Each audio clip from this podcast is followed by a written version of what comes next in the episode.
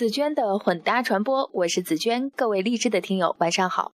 我刚刚从超市回来，那每次逛超市的时候呢，我都会在货架前或者在收银台结账的时候，总是忍不住想看看周围的人都买了一些什么。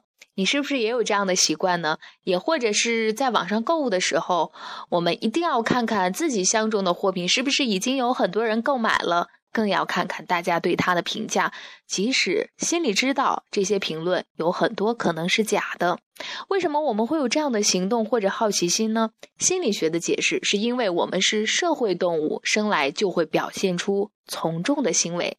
那这种从众心理体现在我们的日常行为上，就会让我们会本能的通过观察别人的行为，然后。再做出自己的决定，从我们该怎么走路，到我们该听什么音乐，再到我们该穿什么衣服，应该开什么车。简单的说呀，我们好像本能的相信别人比我们更加了解我们自己想要什么。心理学家给这个现象起了一个名字，叫同辈压力。那很多商家呢，就巧妙地利用了这种同辈压力来进行商品的营销。他们会很隐性地利用我们原始的这种渴望，什么渴望呢？就是被周围的人接受的这种人性本能。听起来好像有一点可怕。那他们是怎么来利用我们的这种人性的本能呢？有人说啊，我们天生。就是相信别人的，是因为啊，集体信仰会帮助我们和其他人建立联系。商家呢就抓住了我们人的这种心理，于是啊，各种各样的排行榜就应运而生了。比如电台的歌曲排行榜、书店的畅销书排行榜。对了，还有衣服的爆款。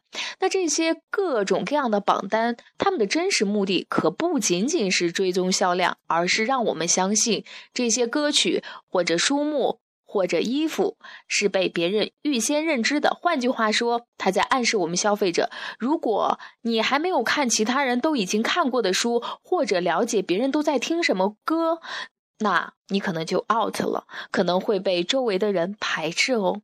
所以啊，我们有时候就会鬼使神差的买了一些书或者衣服，或者看了一场电影，他们并不是我们想要或者喜欢的，但它是流行的，所以。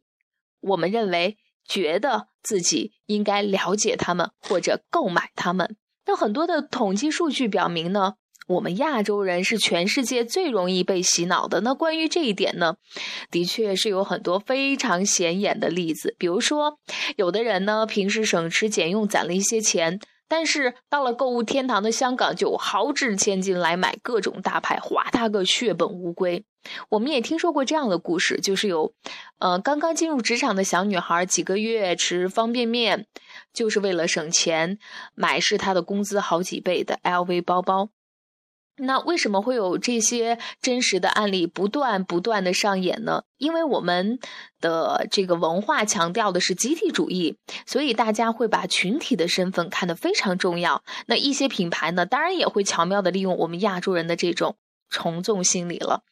举个日本的例子吧，比如说 LV 会迎合百分之七十八的日本女性在巴黎结婚的梦想。他们会怎么做呢？在营销、广告和店铺中，他们就会突出法国色彩，会有迷人的巴黎街景和法国地标，比如说埃菲尔铁塔或者凯旋门的图画。那店里卖的手提箱或者行李箱，那上面挂着的一定是法语名字的吊牌。那产品目录里的照片也是以巴黎风格为背景的。日本店铺呢，甚至从来都不会请日本模特。那模特们一定都要有明显的法国形象，要么是有一张法国脸，要么是有法国味儿的。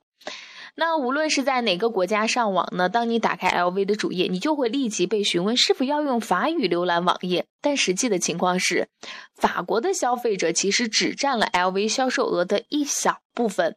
那法国的精英阶层呢，也大多不喜欢这个品牌。那两年前我去法国旅游的时候，当地的这个法国导游就很明确的告诉我们这些中国游客说，他们不买 LV 这个牌子，主要就是卖给你们亚洲人的。